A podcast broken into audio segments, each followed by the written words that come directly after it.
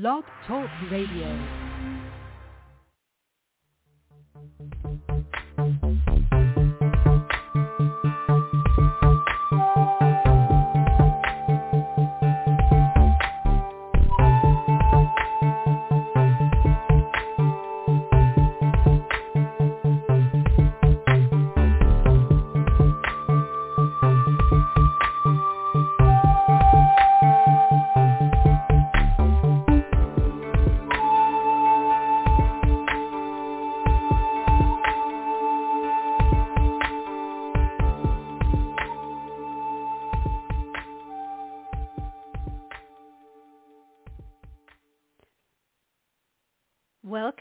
The Frontier Beyond Fear. I'm Susan Larison Danz, and today is October 15th, 2022. For those of you listening live, yes, I'm starting the program a little bit late today, and occasionally that may occur. Um, and I have to tell you, I came into this program rather quickly, and I truthfully debated whether to take on this important topic so very spontaneously because I had gathered some research on this in the past and I rapidly brought it together. But it's so important right now that I am going to take an approach and I'm doing this live with just some of my records to, to work with here we really do need to consider what is it that makes a society able to last. And what I've been wanting to talk about for a while are actually some observations that suggest there really isn't a great deal of evidence, and this has been true for a while, of advanced technological civilizations in any significant quantity at all. Now we'll talk about that too because the universe and the multiverse or the observable, let's just say what's observable to us um, in a material way because we're going to talk about non-material ways as well. That you know it could be like finding a needle in a haystack um, in a way. Um, if you had something to observe with respect to an advanced civilization. And let's be clear first also let me talk about how i certainly in my career my i started my career as a technologist I have degrees in math. I have degree, degrees in computer science. I went to a very um, well um, known and um, truthfully difficult computer science school for my master's degree, um, technically the birthplace of computer science. Um, I did some early work in AI, even as an undergraduate, as an intern.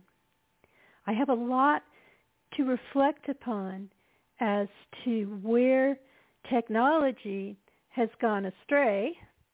Um, and one of those ways, which I'm sure where I was, I was not on the project. I could have been on the project, which is interesting, but I didn't know what it was exactly, and I was steered away from it, which I find fascinating because if I had understood it better, I would have done it. I know I would have. But I didn't like networking so when I heard about this project having to do with the internet, you know, it's like I don't like networking. I'm not a nuts and bolts kind of a person. I've had to take those classes, some of them, um, or some of the foundations anyway, for my my degrees. But it wasn't my preference, although you always get pulled back into it, it seems, in that field. It's not something I like that much. So I I skipped the opportunity to work on what became really the first usable and persisting web browser. And I did know um, personally one person who's not well known who worked on that project, a woman Um, it's not very well known that a group did work on that project, and I also knew the advisor who um, um, was because I knew um, their their partner quite well. Um, I knew the people involved, some of them. I did not, interestingly enough, know the most famous person who became very wealthy off of this project. Um, and um, so where did this go wrong?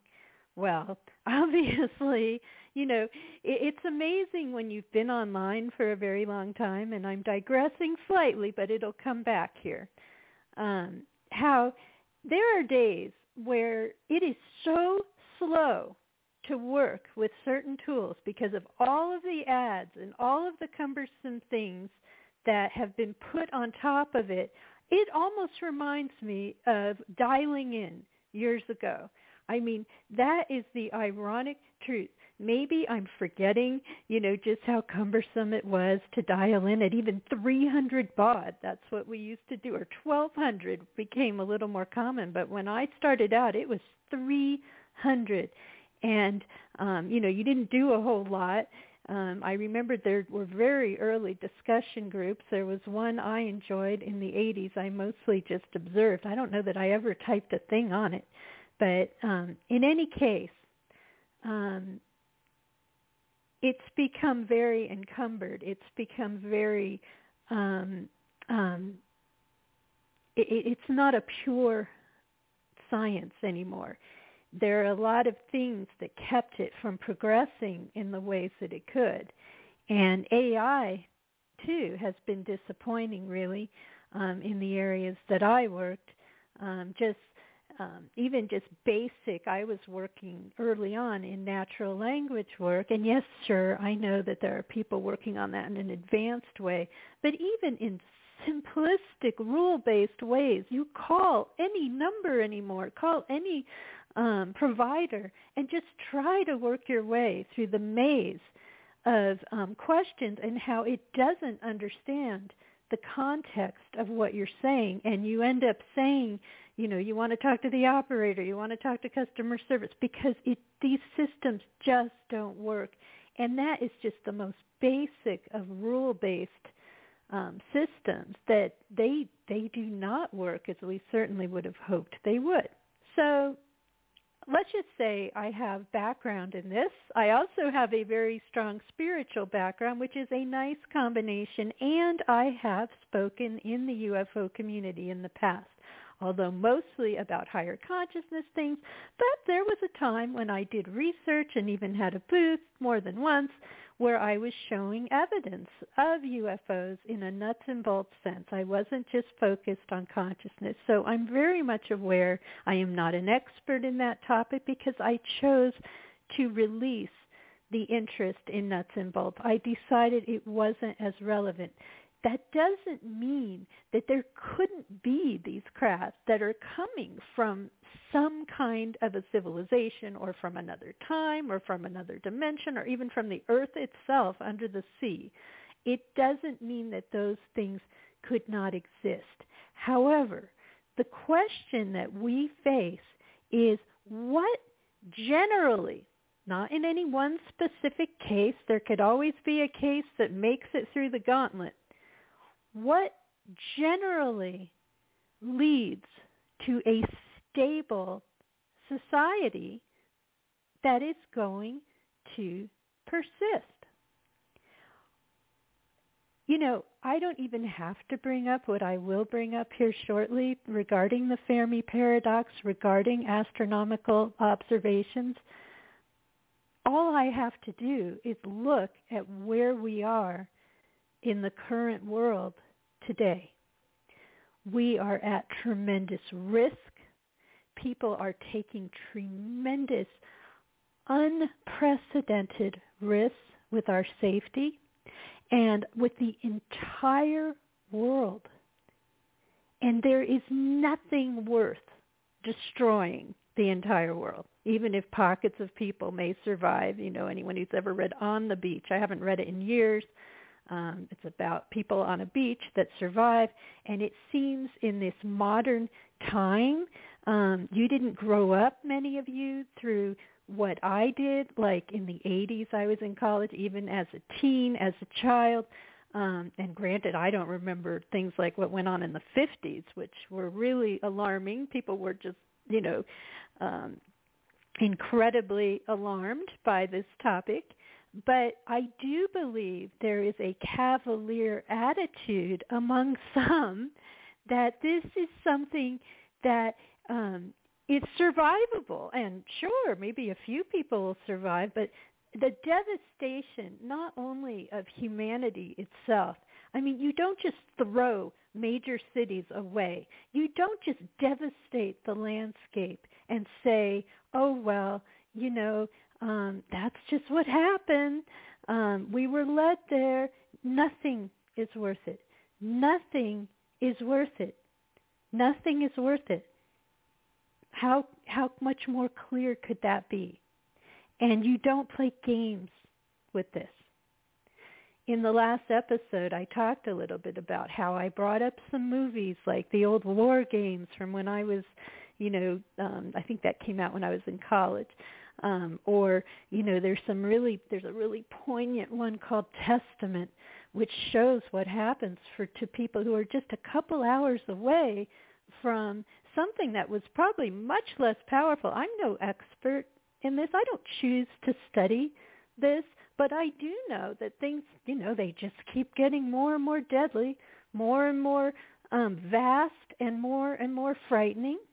And this is a show about fear, but we're working with our fears by facing them.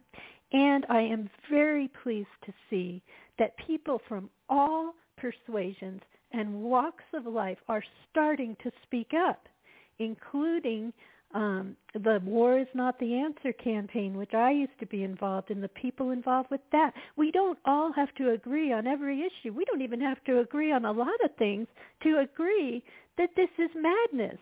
I mean, what more can one say? It is absolute madness to even consider going down that path. Nothing is worth destroying the world. Nothing how how I can't even believe I have to say that.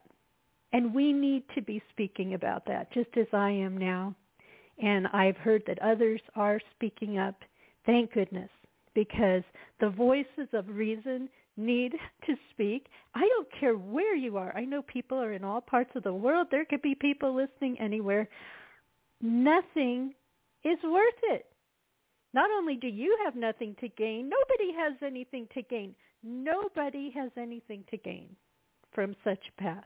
You have no choice but to work with one another. That's we have no choice but to figure out the difficult way.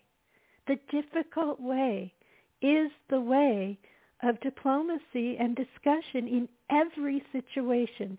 And this is also in very close to us situations where people are starting to hate and judge one another based on groups without even trying to talk or maybe, you know, help people that are in a hateful situation um, maybe see things a little more clearly just by gentle um, love between one another and neighbors. We it, it is not worth it. People like Immaculée Ilibagiza, whose book I promise maybe next episode or soon I will bring that back. I did talk about her book on another episode. She was in Rwanda and observed and experienced the utter breakdown of her society and people just running around with machetes and that was madness too and most of her family was killed and people like you know her her elementary school teacher, I think it was, one of her teachers, you know, he's running around with a machete killing people, you know, people that he knew. This is not the path. This is not the path. This is certainly not the spiritual path. It is not a logical path. It is the same thing at a microcosm, which is not the path for the entire world. We have to learn to live with one another That doesn't mean people won't change over time. They do change. I've changed. I would bet many of you have changed in your life. That's the other thing is we always seem to assume that, you know, if somebody thought something 20 years ago, well, you know, they must still think that. That is so not true. Uh, everybody, just about everybody, if they are exposed to one another and new ideas, learn and grow. And as souls, we really do learn and grow. I mean, we're only talking about this life.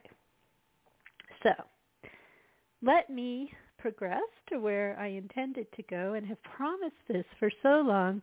And um, I did have to put this together rather quickly, but I've looked into this before. Let's start with the Fermi paradox. What is that? And um, I'm going to borrow, just paraphrase here if I can get it to come up. Otherwise, I'm going to have to do it just from memory. Oh, come on here. My computer is going slow. The Fermi paradox as I wait for this to come up so I can tell it to you in in a more um, just a, a more detailed way has to do okay all of the articles that I was going to read none of them are coming up. Okay fine. We may not talk about these articles today. We may have to talk in general. Okay here we go. Because I I'm more than willing to speak just straight from my memory. Here we go. The Fermi paradox. This originated with Enrico Fermi, the physicist. He was just talking to some other physicists one day in 1950, and he asked the question, apparently, during lunch, and I guess they don't exactly know what he said, where, but where is everybody? and they were actually talking at the time about UFOs and things like um, going faster than the speed of light. And however, you know, these things were talked about in the 50s. And what it says is, now, and it's based on a fallacy, which I will contend and others are contending now, but it's equating advancement with technology and um, industrialization to the point where you could travel in a craft or make your presence known. And the the thing that he was asking is we would surely see even more evidence. We would see more evidence and he was also equating, you know, like what is intelligence, you know, and that's a huge question too, you know, assuming that intelligence could only lead to some kind of a spacecraft, you know, where someone could travel faster than the speed of light and arrive here. And so um, it is a paradox. And because we think that we should be seeing more evidence of such civilizations and we are not. And people have said, well, you know, it's just a huge universe. So, you know, an advanced civilization of that nature may be very rare. Now, what I want to ask, because now we have more knowledge since 1950.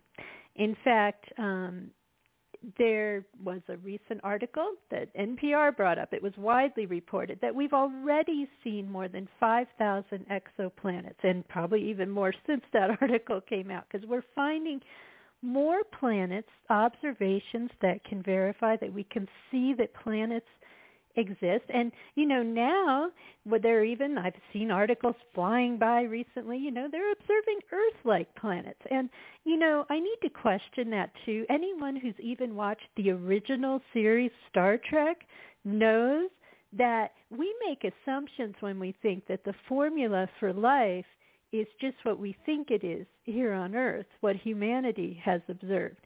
And you know, there have been um, discussions of, you know, life found in like the most extreme places on Earth. I think there was one story about Death Valley, how in some goo somewhere that it seems just totally unsurvivable. They found some kind of um, uh, microscopic life. And really, if you even look to our own oceans under the sea, there's a phenomenal life under there. And might me, might I add that I am very concerned about the mining of the oceans that is being proposed. Um, they're talking about extensively mining between Hawaii and Mexico, and there are all kinds of creatures under the ocean that are very unusual. And we are making some real assumptions about how we're going to sustain our current level with all of these batteries.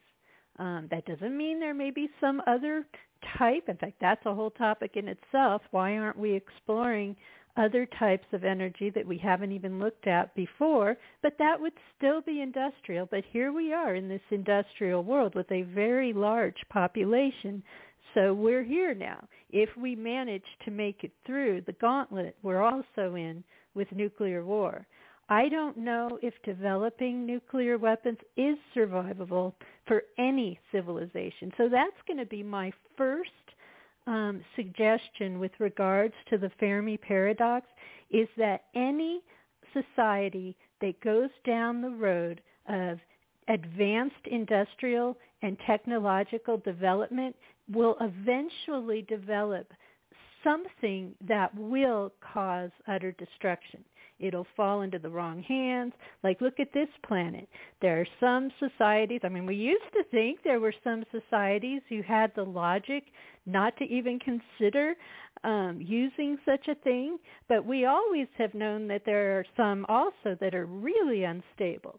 I mean, for years, I mean, just just would probably just use it right away if they could. There there there are a lot of um, variations on our planet, and just to have that particular capability available is very dangerous. It's dangerous to the entire planet in a material way. In a spiritual way, could we somehow transcend that possibility? Will we move forward in a spiritual way and surprise ourselves? Well, I certainly would like to hope that before 2012. I really hope that, as did a lot of us at that time. We rather magically focused on that date, and I know there have been a lot of theories about how things progressed after that.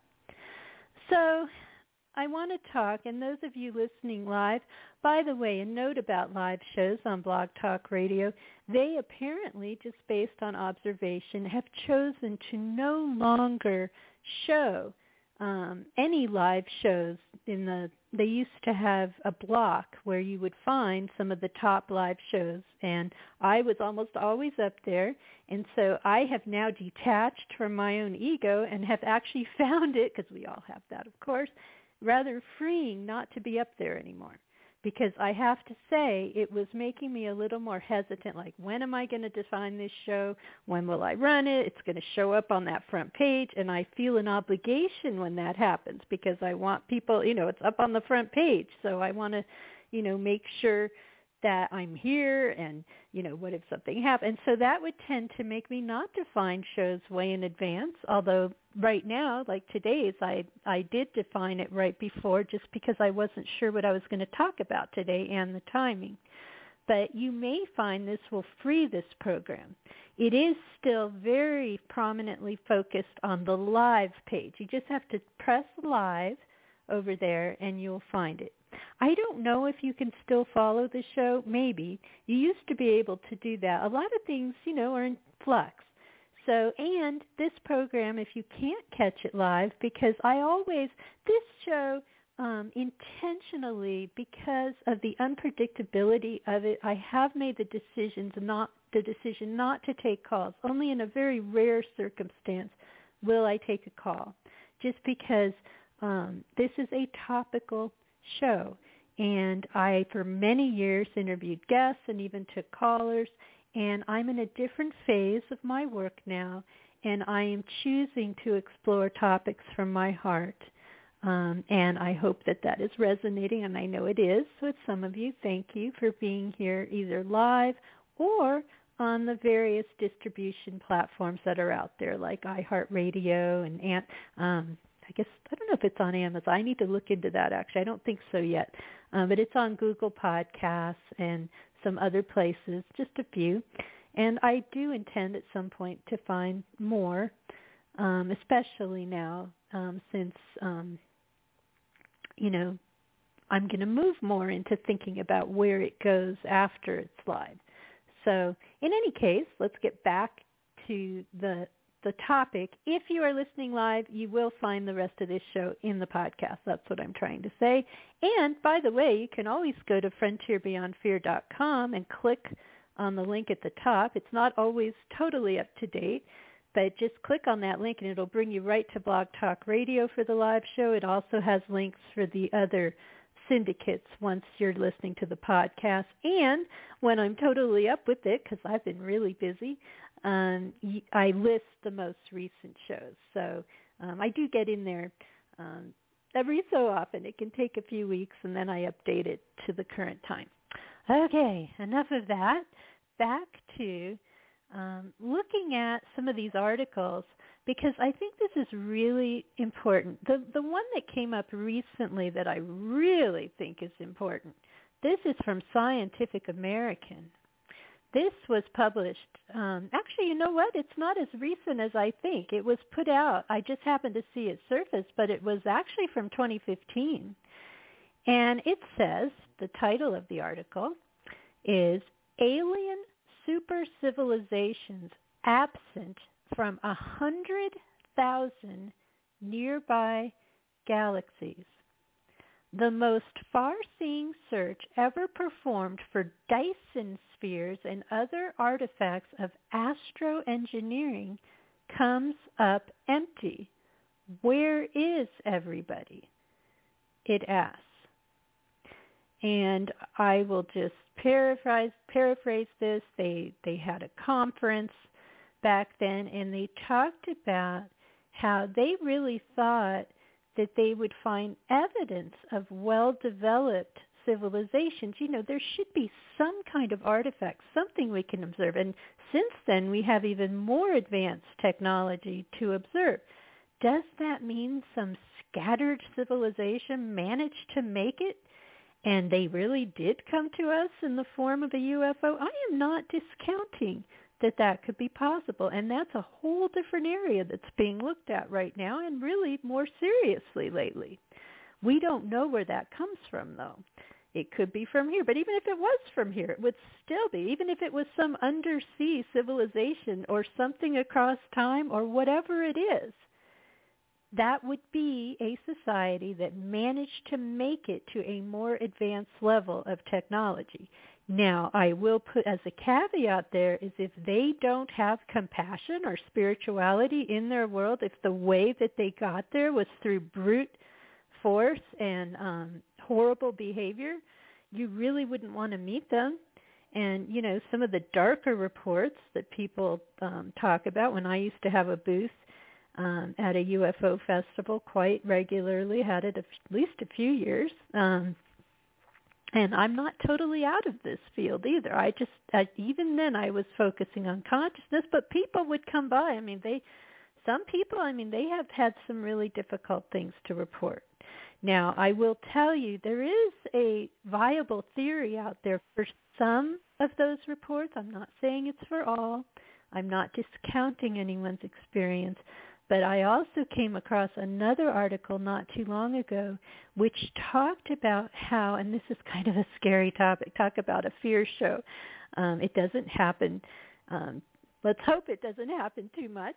Um, but there may be some recollection. Somebody needs to do a study of those who have had abduction experiences and that are of a particular class and if they've ever had surgery because there was a um, anesthesiologist who did a study or has been speculating that there are some people who do not respond as predicted to um, anesthesia, and so they have a dream-like experience, and they very much could report some of the very challenging and awful things that can happen um, during these experiences?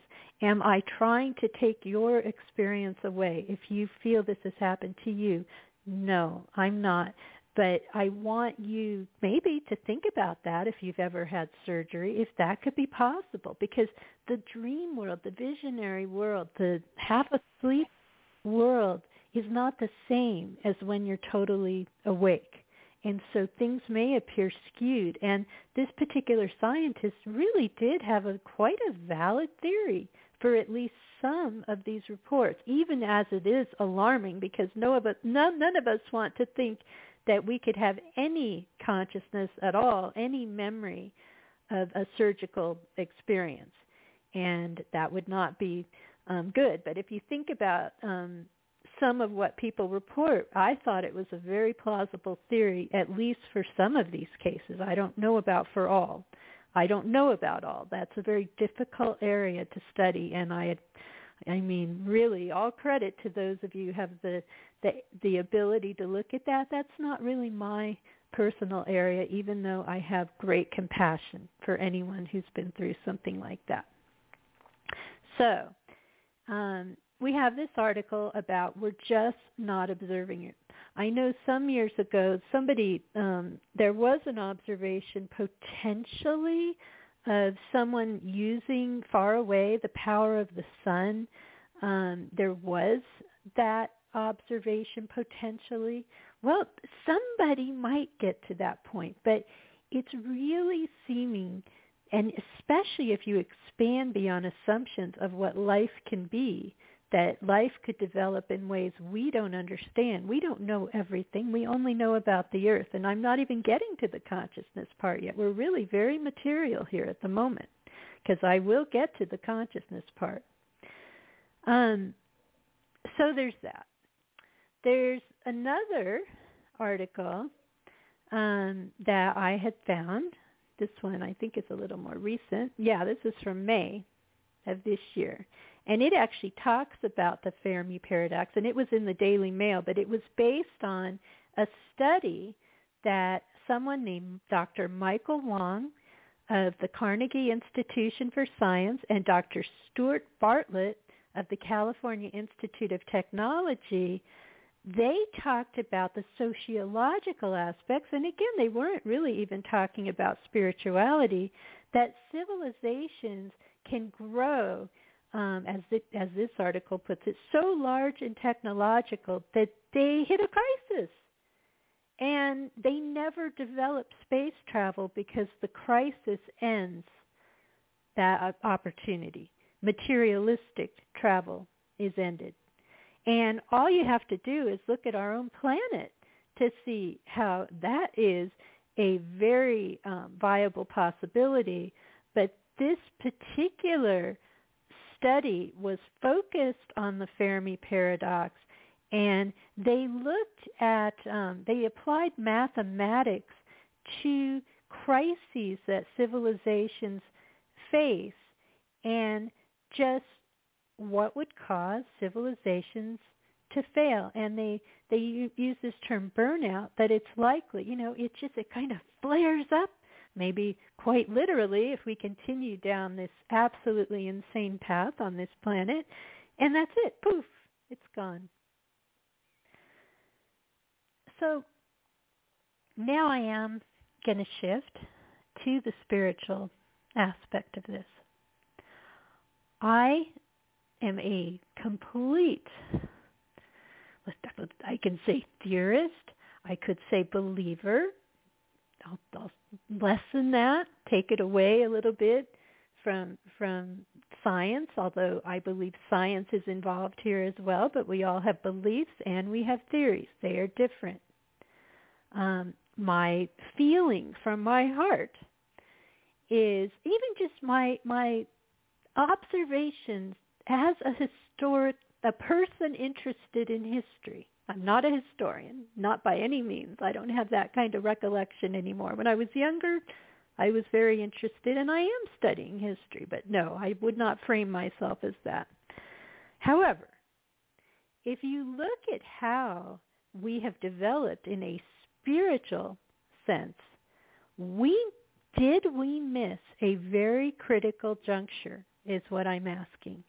And I cannot help. I was going to save this, and I may repeat it before Halloween, that show.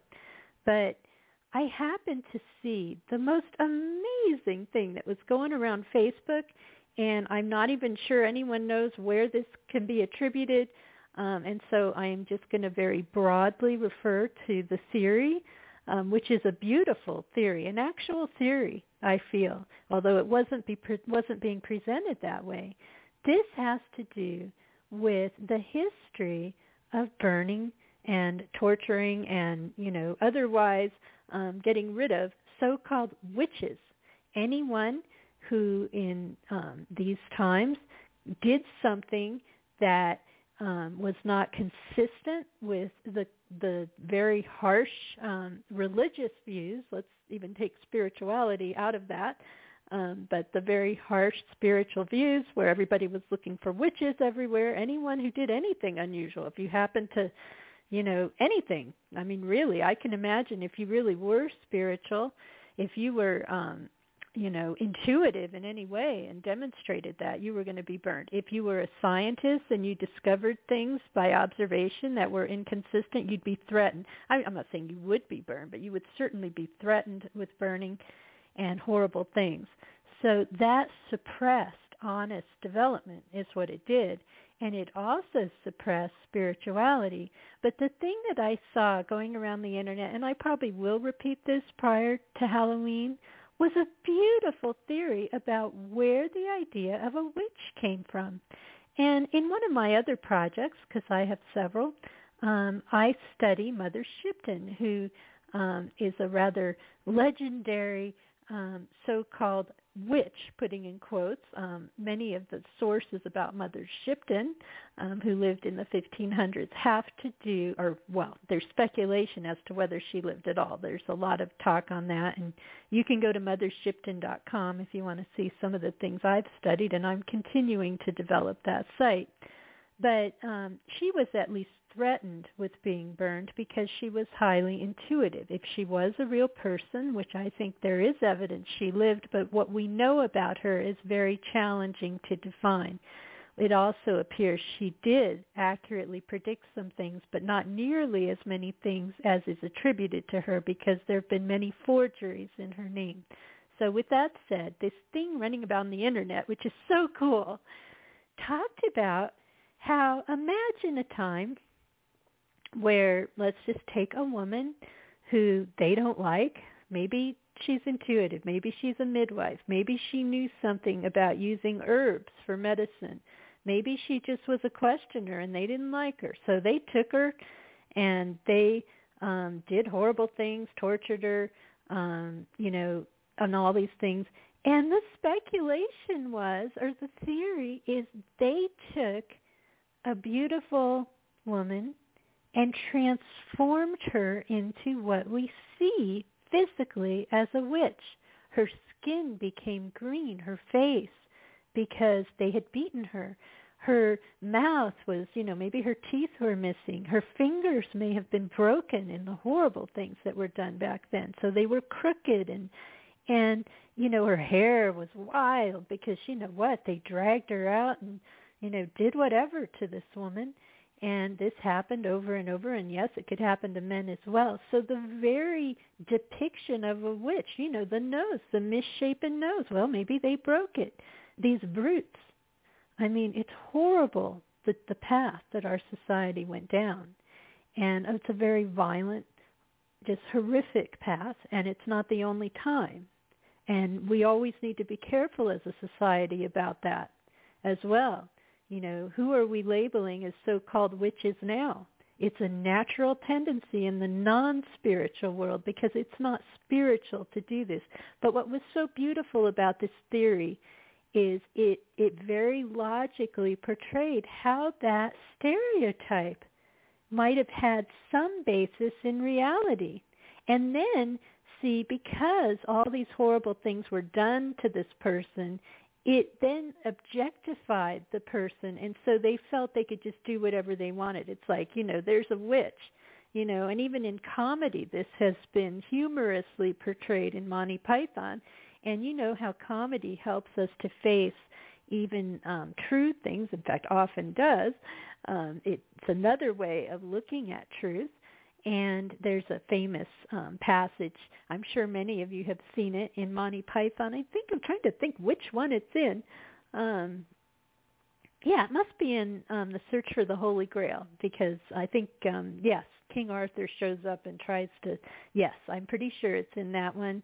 And they find this witch, and they're trying. They're doing all these things that are so illogical to try to prove she's a witch.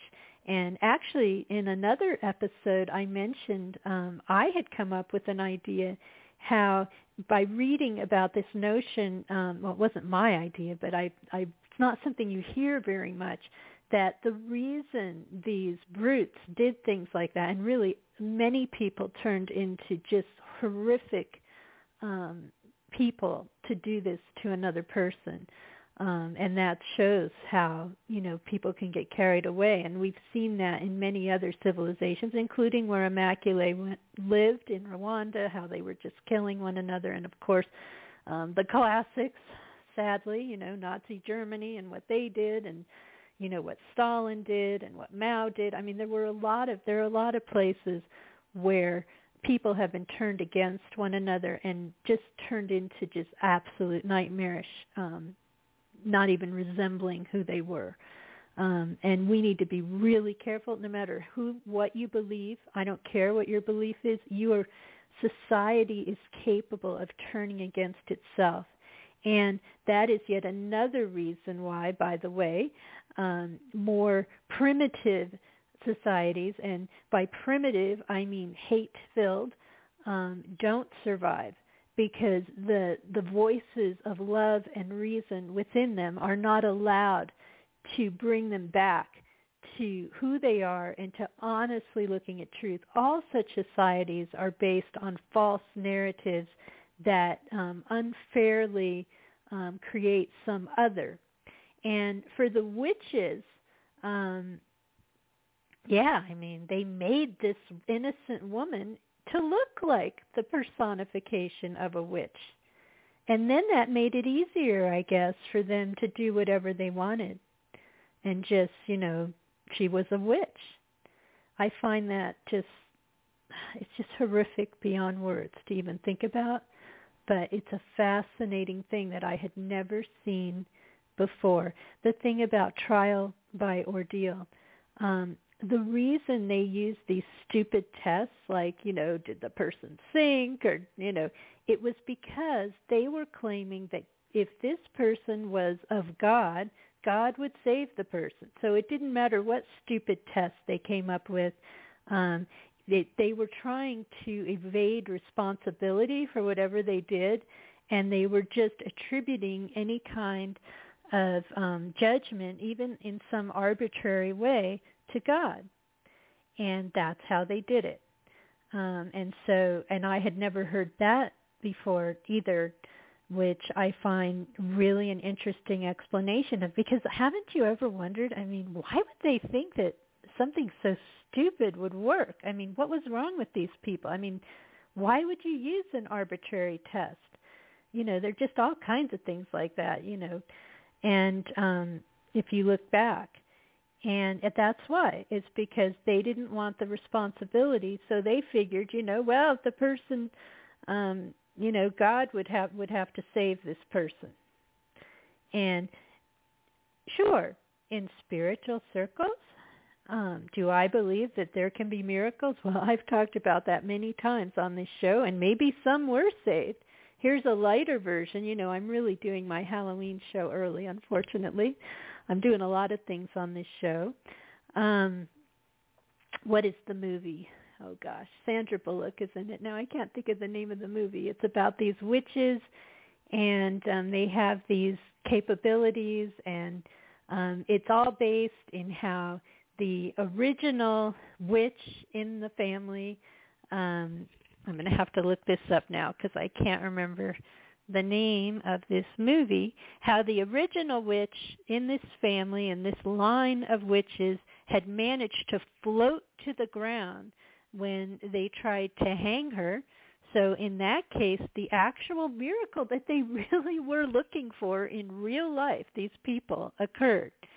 Um, I mean, it's in a movie. How do we know? Maybe maybe somebody really was saved at some time. Okay, this is bothering me, so I'm just going to have to look this up. What is the name of this movie? Is it? Oh, I guess it is practical magic. You know, that came to mind. There's a lot in that film. Okay, it is practical magic. Okay, that's what I first. I should go with my first instinct. So, okay, back to what it. What does it mean to develop? How do we know that we're on the right path? What can we do? We missed a boat. We really did. Um, we've judged um, any kind of spiritual development and we continue to, um, the materialists continue to vilify and question and refuse to even look into anything non-materialistic.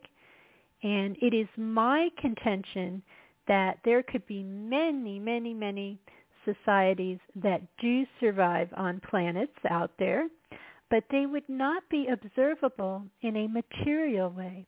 They would not need industry they would not need space travel. Some of them may be very simple. Um, they could be, you know, the new Avatar movie is going to come out pretty soon. That was a very spiritual civilization. They could be like the species in Avatar. They have no need to travel. But it could go beyond that too.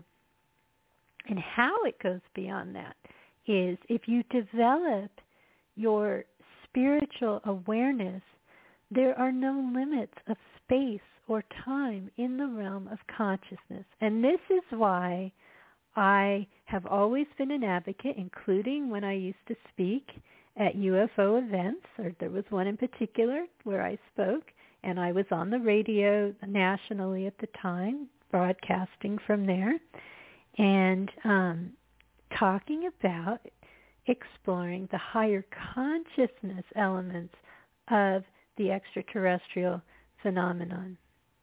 Something else, and this is going to seem kind of out of place, but I failed to mention it before. This is a theory I rarely hear, and it's one that I, I mean, I came up with it independently. That doesn't mean somebody else hasn't. I haven't really looked for it, but I'm sharing a theory with you about even our physical forms. What happened here on the earth is very unusual. What group of beings were um, in were prominent on the earth before, as we now believe and see evidence of the crater, an asteroid hit. The dinosaurs.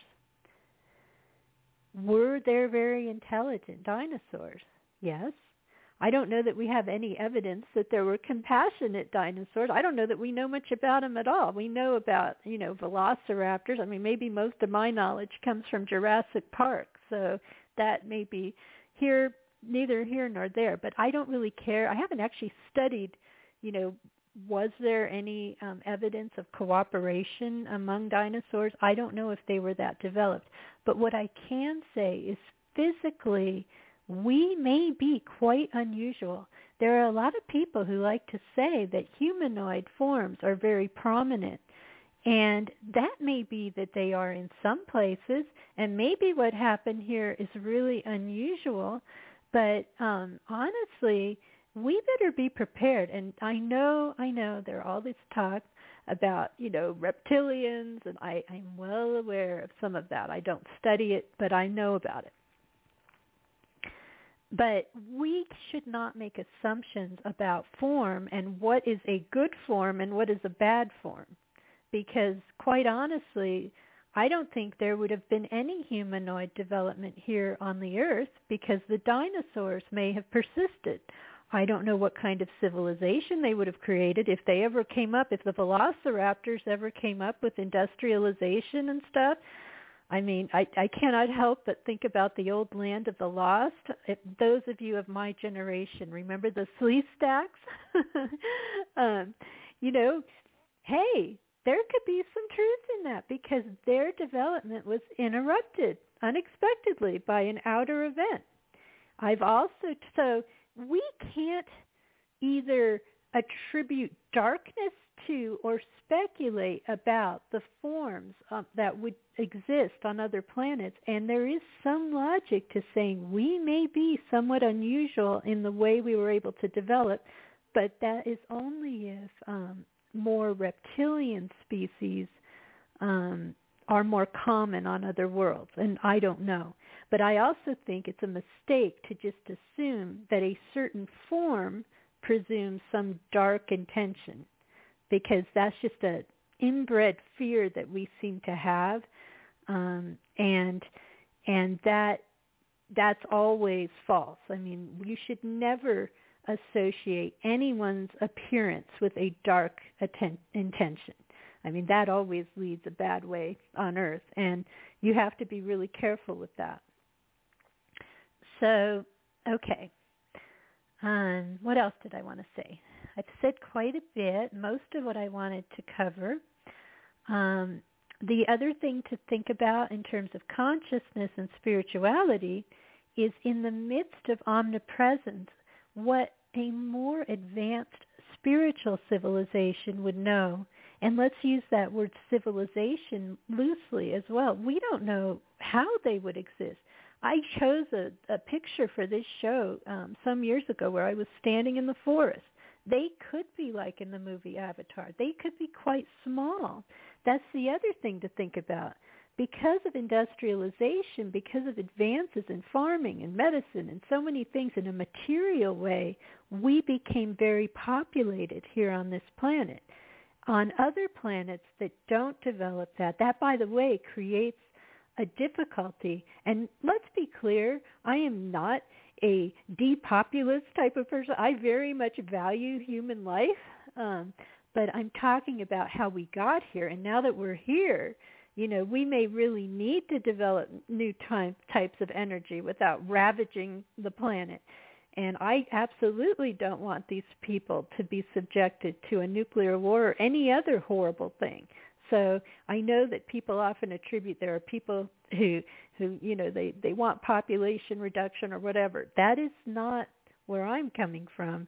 I do think that we're in a challenging situation on the planet because that's what industrialization does is it leads to more overutilization of the planet. But with that said, you know, I just saw some somebody said, and I can't attribute this either. I just saw this last week that you could take like the entire population of Earth and it would fit into the state of Texas. It might be, I think, what did it say?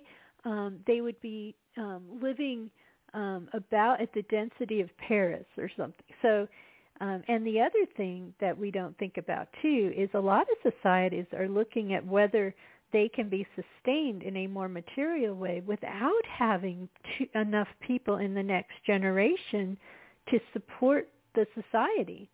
And that's another thing. I mean, there's work to be done in a society. And if China is facing this, for example, they did not have enough children. And so now they're realizing they're in a bind and you know the birth rates are going down and may go down even more because you know of such um, of so many hazardous things that will affect that. So, okay, we can observe that other societies may be rather small, yet very advanced spiritually. Their planets may be totally pristine, or maybe some of them were they did industrial some of them were left and they developed spirituality. Or there could be some larger groups that are both advanced in a, in a material way and spiritually. If we had any goal at all um, at least short term that should be ours. Not to focus completely on the material but to focus on the combination. But you must develop emotional intelligence. You know, in the Fermi paradox description, there's this discussion of intelligence. Well, what is intelligence? It's not just of the brain, it's of the heart too. And if you're not fostering compassion and getting along with one another, and by the way, spirituality is very strongly supportive of freely being who you are. We are not all uniform. There's no um, authority up there that's saying you all have to be the same, that we're actually here as souls not to be the same. Um, and so anything that um, demands utter conformity is not only um, what I would call lower vibrational and dark, but it's not consistent with the spiritual view of things either, and it is also not in any way political. Um, we are here to be ourselves. We are here to explore anything that suppresses how we are discovering. You know, we are so missing the boat in terms of studying the development of spirituality. But none of this can be done in a cold and stark way. And I'm going to give you a teaser here at the end of the program because I do need to close soon. Um, this has to do with artificial intelligence. And yes, I have been involved to some degree. And I seem to be led to, to speak more in that domain. Um, we continually fear that some dark thing will be created. Well, that can happen in terms of unconscious things. Yes. It can also happen if dark things are fed into the system. There's an old term, garbage in, garbage out. So if you feed garbage into what is um, developing the system that you're developing, you're not going you're going to get garbage out. But the thing that people fear is some evil consciousness, and using that term evil um, in terms of darkness, not compassionate, you know, cruel, dark, you know, something like the Terminator. I have another view that if we ever really did develop a conscious, fully conscious AI, it would very rapidly, because of its ability to assimilate and study data, it would very rapidly see evidence of the non-material world. And we don't know where that would lead it. If it was conscious, um, it would have to take that in. It would see actual, uh, there is data that can be studied that shows this world is not what we think it is. And I can think of this in a couple different ways.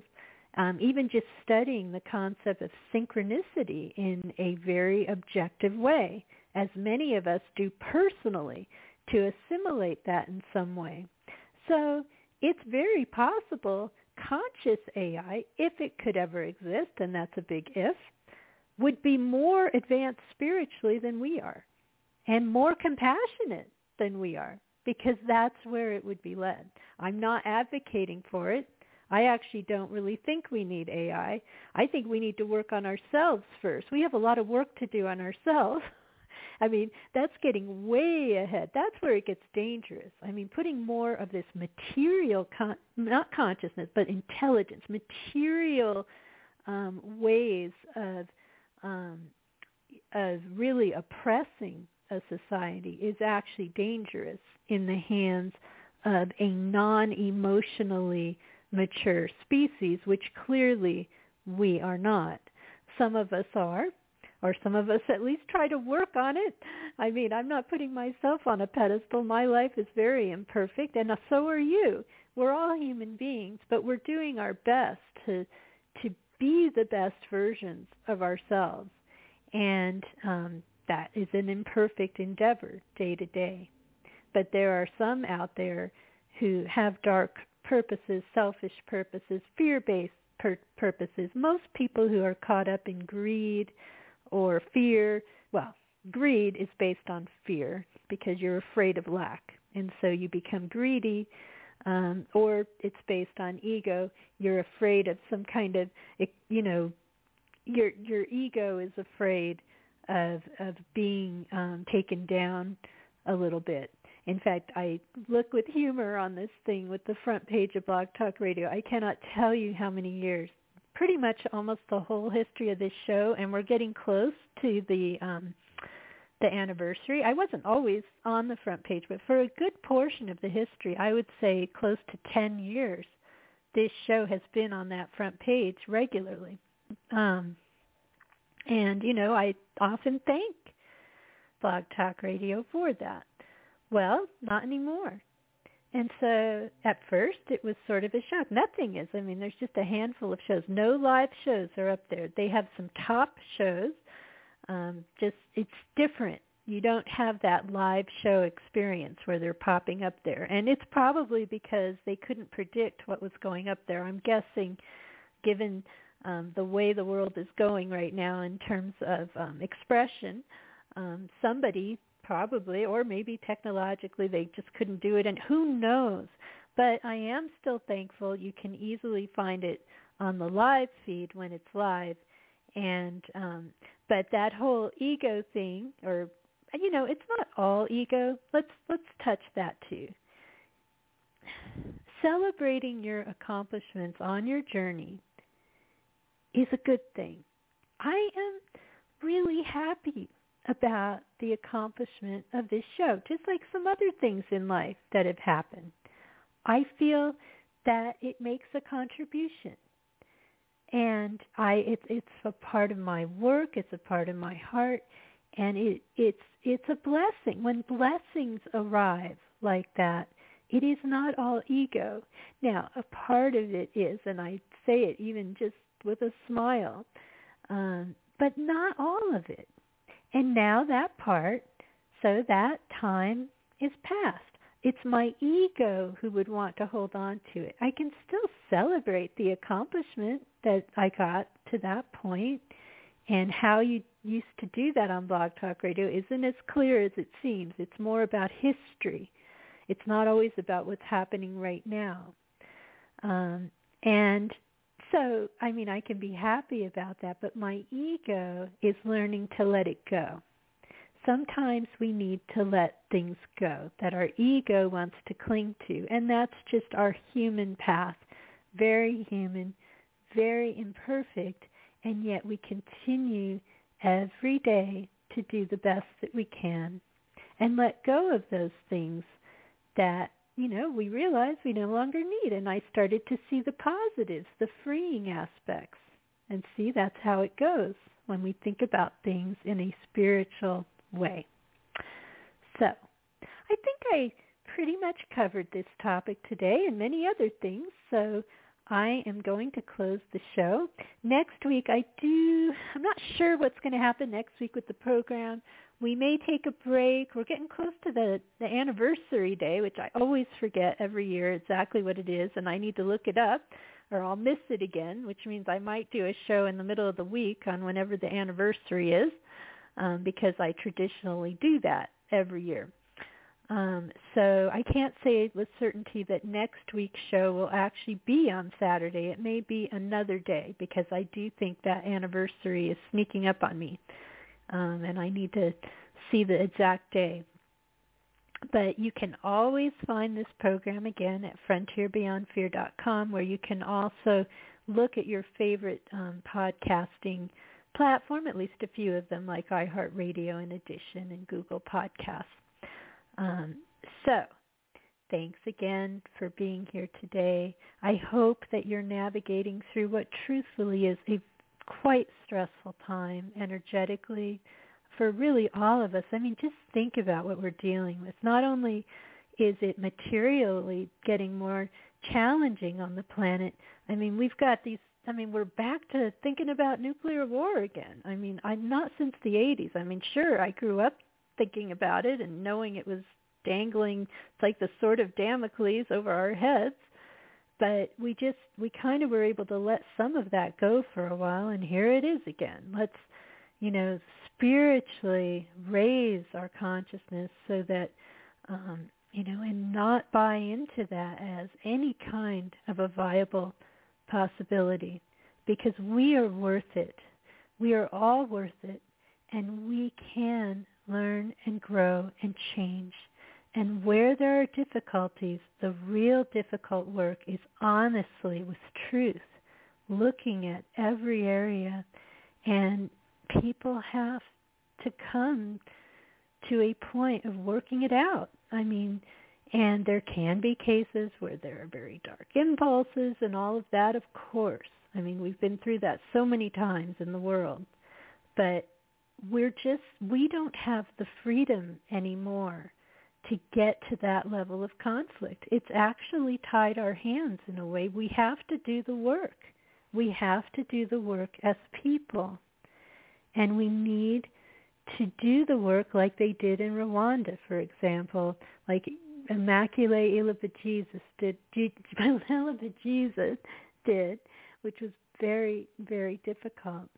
And um, you got to do the work and we got to find our compassion and we have to have a a thirst for truth and understanding because that's the only way that you can work through anything.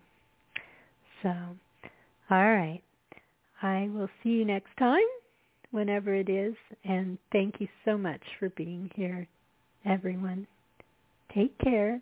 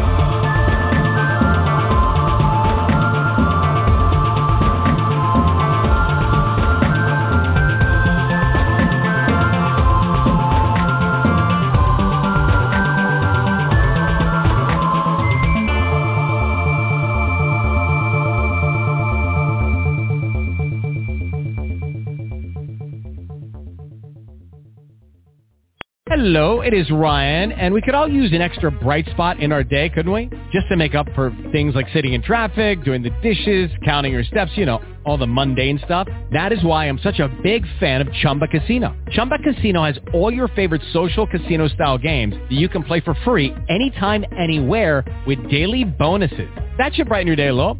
Actually, a lot. So sign up now at ChumbaCasino.com. That's ChumbaCasino.com. No purchase necessary. VGW. Void were prohibited by law. See terms and conditions. 18 plus.